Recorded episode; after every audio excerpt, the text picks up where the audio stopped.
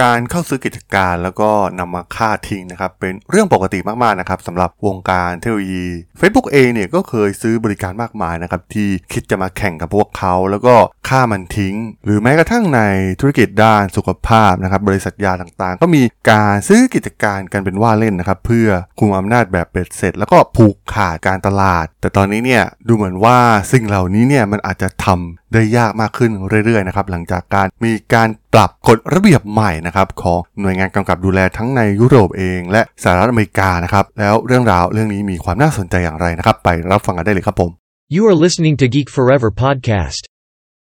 Open your world with technology.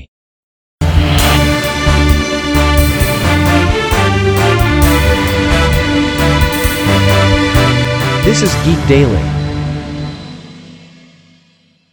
สวัสดีครับ ผมดนทลาดนจากดนบล็อกนะครับ และนี่คือรายการ Geek Daily นะครับ รายการที่จะมาอัปเดตข่าวสาร วงการธุรกิจเทคโนโลยีและวิทยาศาสตร์ใหม่ๆ ที่มีความน่าสนใจนะครับ วันนี้มาพูดถึงเรื่องการผูกขาดของธุรกิจหลายๆอย่างนะครับ โดยเฉพาะในธุรกิจทางด้านเทคโนโลยีเนี่ยเราจะเห็นได้จากข่าวมากมายนะครับ บริษัทยักษ์ใหญ่ทางด้านเทคโนโลยีเนี่ยพยายามปิดกั้นการแข่งขันไม่ให้เกิดขึ้นกับบริษัทขนาดเล็กนะครับที่กำลังลุกขึ้นมาต่อกรหรือท้าทายธุรกิจของพวกเขา ซึ่งมันก็ทำคล้ายๆกันในหลายๆ บริษัทนะครับ Facebook Google Apple Microsoft เนี่ยก็มีการไล่ซื้อกิจการหลาย ๆ แห่งนะครับ หากมีบริการหรือผลิตภัณฑ์ที่ขึ้นมาท้าทายพวกเขา บางครั้งพวกเขาก็เอามาต่อยอดในผลิตภัณฑ์ของตนเอง แต่อีกหลายครั้งนะครับ ซื้อมาเพื่อทำอย่างเดียวก็คือการฆ่าทิ้งนั่นเอง แน่นอนนะครับว่ามันส่งผลกระทบอย่างมหาศาลนะครับ เพราะว่าบริษัทขนาดเล็กเหล่านี้เนี่ยกำลังจะเติบโตกำลังจะแจ้งเกิดขึ้นมาด้วยนวัตกรรมใหม่ๆนะครับมันเป็นการปิดกั้นการเกิดขึ้นของนวัตกรรมนะครับเพราะว่าบริษัทใหญ่ๆเนี่ยก็ไม่อยากให้ธุรกิจของพวกเขาเนี่ยเกิดความเสียหายหรือถูกท้าทายแย่งส่วนแบ่งการตลาดไปวิธีการเหล่านี้เนี่ยมันก็เกิดขึ้นในหลาย ๆ ธุรกิจนะครับซึ่ง ธุรกิจที่ทำบ่อยๆเนี่ยก็ในทั้งอุตสาหกรรม เทคโนโลยีรวมถึงอุตสาหกรรมทางด้านสุขภาพนะครับมันมีข้อมูลที่น่าสนใจหลาย ๆแห่งนะครับที่มีการเทคโอเวอร์กิจการไป เพราะว่าอย่างที่ว่านะครับอย่างบริษัทยาเนี่ยเป็นธุรกิจที่ค่อนข้างมีกำไรที่สูงมากๆนะครับต้นทุนของพวกเขาหลักๆ ก็คือการทำ R&D การวิจัยและพัฒนายา ซึ่งหาก ผลิตออกมาได้สำเร็จเนี่ยก็สามารถกินกันได้ยาวๆนะครับหลายๆ ปี สามารถสร้างแคชโฟให้กับพวกเขาได้นานเท่านานนะครับหากไม่มีคู่แข่งเกิดขึ้นมา ซึ่งแน่นอนว่าเมื่อถึงเวลานั้นเนี่ยพวกเขาก็มีเงินตุนไว้ จำนวนมหาศาลแล้วนะครับ เมื่อมีบริษัทเกิดใหม่ขึ้นมาพยายามคิดอะไรที่มีความท้าทายยาตัวใหม่ ๆ ที่สามารถที่จะล้มธุรกิจเก่าของบริษัทยักษ์ใหญ่ได้เนี่ยมันก็ถึงเวลาที่พวกเขาก็ต้องเอาเงินที่พวกเขาตุนมาเนี่ยไปทำการซื้อกิจการแล้วก็มาค่าทิ้ง หรือว่าซื้อมาเพื่อมาต่อยอดให้กับบริษัทของพวกเขาคล้ายๆ กับธุรกิจทางด้านเทคโนโลยีนั่นเอง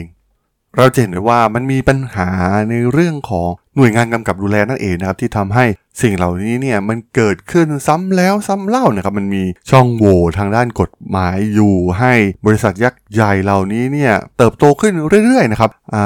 ายเล็กๆเนี่ยไม่สามารถที่จะแจ้งเกิดแล้วก็สร้างวัตกรรมใหม่ให้กับผู้บริโภคได้เลยนะครับนั่นเองนะครับที่ทำให้คำตัดสินของศาลยุติธรรมแห่งยุโรปในเดือน กรกฎาคมที่ผ่านมานะครับได้ ขยายความสามารถของคณะกรรมาการยุโรปในการตรวจสอบและควบรวมและซื้อกิจการให้มีอำนาจเพิ่มมากขึ้นนะครับ ซึ่งก่อนหน้านี้ในปีที่แล้วเนี่ยคณะกรรมาการการค้าแห่งสหรัฐอเมริกาหรือ FTC เนี่ยก็ได้เปลี่ยนกฎเกณฑ์บางอย่างนะครับในการพิจารณาในเรื่องนี้ ซึ่งจะทำให้การซื้อบริษัทมาค่าทิ้งปิดกั้นนวัตกรรมเนี่ยมันเกิดขึ้นได้ยากมากขึ้น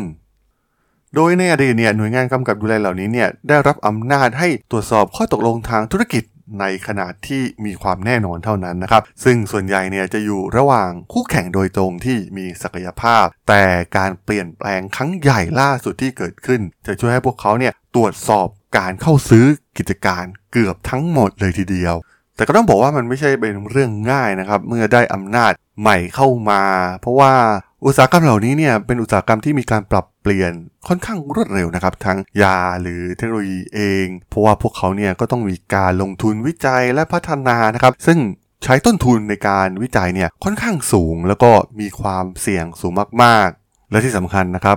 ข้อตกลงการควบรวมกิจการเหล่านี้ ในบางกิจการเนี่ยสามารถเป็นประโยชน์ต่อผู้บริโภคได้เช่นเดียวกันนะครับ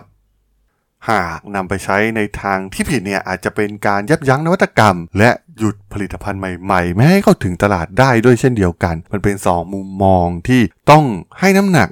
ดีๆนะครับ เพราะว่าหากให้อำนาจพวกเขามากเกินไปเนี่ย มันก็มีโอกาสที่ จะส่งผลกระทบต่อผู้บริโภคก็ได้นะครับ เพราะว่าการควบรวมกิจการอะไรเหล่านี้เนี่ยมันทำให้ต้นทุนของบริษัทเนี่ยมันถูกลงนะครับแล้วก็ไม่เป็นผลดีกับผู้บริโภคในบางอย่าง เช่น การเข้าถึงราคาที่ต่ำกว่านั่นเอง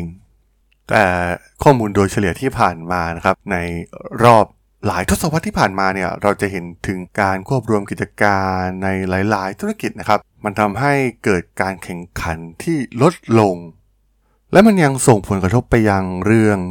การจ้างงานด้วยนะครับ เพราะว่ามันทำให้ลดอัตราการจ้างงานลงไปนะครับบางตำแหน่งที่มีความซับซ้อนเนี่ยมันก็สามารถที่จะปลดออกไปได้นั่นเองนะครับ เราจะเห็นการควบรวมหลาย ๆ กิจการเนี่ยก็จะมีการปลดคนงานละลอกใหญ่เลยทีเดียวนะครับ ซึ่งแน่นอนว่ามันส่งผลต่อ เศรษฐกิจโดยรวมด้วยนะครับ เพราะว่าทำให้ผู้คนตกงานอ่าอีกหลายตำแหน่งยิ่งเป็นบริษัทใหญ่ๆ มีพนักงานหลายหมื่นคนเนี่ยมันก็มีโอกาสที่จะส่งผลกระทบต่อผู้คนจำนวนมากยิ่งขึ้น ซึ่งมีข้อมูลที่น่าสนใจนะครับว่าการเปลี่ยนแปลงล่าสุดที่เกิดขึ้นทั้งในยุโรปและอเมริกาเนี่ยเกิดขึ้นจากการประกาศในปี 2020 โดยบริษัทเทคโนโลยีชีวภาพของสหรัฐที่มีชื่อว่า Illumina ที่จะซื้อกิจการบริษัทที่มีชื่อว่าเกลนะครับผู้พัฒนาการทดสอบมะเร็งระยะเริ่มต้น ซึ่งตอนแรกเนี่ยทางหน่วยงานกำกับดูแลก็ไม่ได้สนใจรายละเอียดเท่าไหร่นักนะครับ มองว่ามันเป็นการซื้อกิจการแบบปกติผลิตภัณฑ์ของเกรลเองเนี่ยก็ยังไม่สามารถใช้งานได้นะครับการเข้าซื้อกิจการก็ไม่ส่งผลกระทบต่อตำแหน่งทางการตลาด ที่ค่อนข้างโดดเด่นมากๆของอิลูมิน่านะครับแล้วก็ไม่ได้เป็นการละเมิดหลักเกณฑ์การควบรวมกิจการของสหภาพยุโรป อย่างไรก็ตามนะครับ แทบจะในทันทีหน่วยงานกำกับดูแลทั้งในสหรัฐอเมริกาและยุโรปเนี่ยคัดค้านการควบรวมกิจการครั้งนี้นะครับ เพราะว่าผลกระทบที่อาจจะเกิดขึ้นต่อการแข่งขันและนวัตกรรมในตลาดสำหรับการวิจัยจีโนม เพราะพวกเขามองว่าหากสตาร์ทอัพรายอื่นๆเนี่ยมีการทดสอบการวินิจฉัยที่ดีกว่านะครับ จะทำให้ยากที่จะมาแข่งกับบริษัทอย่าง Illumina และมีข้อมูลจากการวิจัยแสดงให้เห็นว่า มีเพียง 6%ของการเข้าซื้อกิจการยา ที่เกี่ยวข้องกับบริษัทขนาดใหญ่ที่ซื้อบริษัทขนาดเล็กกว่า มีแนวโน้มที่จะยุติโครงการด้านนวัตกรรมที่เกิดขึ้น ในด้านธุรกิจทางด้านเทคโนโลยีเนี่ยมันเห็นภาพค่อนข้างชัดเจนมากๆนะครับในปีที่แล้วเนี่ยหน่วยงานกำกับดูแลของสหราชนาจักร สั่งให้ Facebook เนี่ยขายบริการอย่าง g i f ฟี่นะครับซึ่งเป็นฐานข้อมูลของแอนิเมชันที่รูปแบบคล้ายๆ GIF นะครับที่พวกเขาได้มาในปี 2020 ในราคา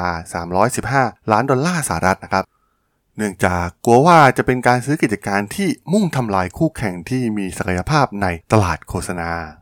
แต่ทาง Facebook เนี่ยก็ยื่นอุทธรณ์นะครับคำตัดสินนี้ในเดือนเมษายนที่ผ่านมานี่เองนะครับ ว่ากิฟฟี่เองเนี่ยก็ยังไม่ได้ขายโฆษณาแม้แต่ชิ้นเดียวเลยด้วยซ้ำในสหราชนาจักร ซึ่งข้อตกลงดังกล่าวนี้เนี่ยมันดูเหมือนกับการซื้อมาเพื่อค่าทิ้งนั่นเองนะครับ เพราะว่าบริษัทที่มีอำนาจเหนือกว่า ซื้อสตาร์ทอัพที่เป็นนวัตกรรมใหม่ก่อน ที่จะมีการสร้างผลกำไรใด ๆ ซึ่งเป็นรูปแบบโมเดลธุรกิจทั่วไปในบริษัททวียักษ์ใหญ่เหล่านี้ หรือตัวอย่างในปี 2013 นะครับเวสเองที่เป็นบริการแผนที่นะครับมาจากประเทศอิสราเอลเนี่ยก็เป็นคู่แข่งที่น่าสนใจนะครับที่จะขึ้นมาแข่งขันกับ Google Map ซึ่งสุดท้ายเนี่ย Google ก็ได้เข้าซื้อกิจการในราคา 1,100 ล้านดอลลาร์สหรัฐนะครับ แต่ว่าพวกเขาก็ไม่ได้ปิดบริการเวสแต่อย่างใดนะครับ แต่ว่าได้เพิ่มคุณสมบัติบางอย่างที่เป็นนวัตกรรมของเวสลงใน Google Map และก็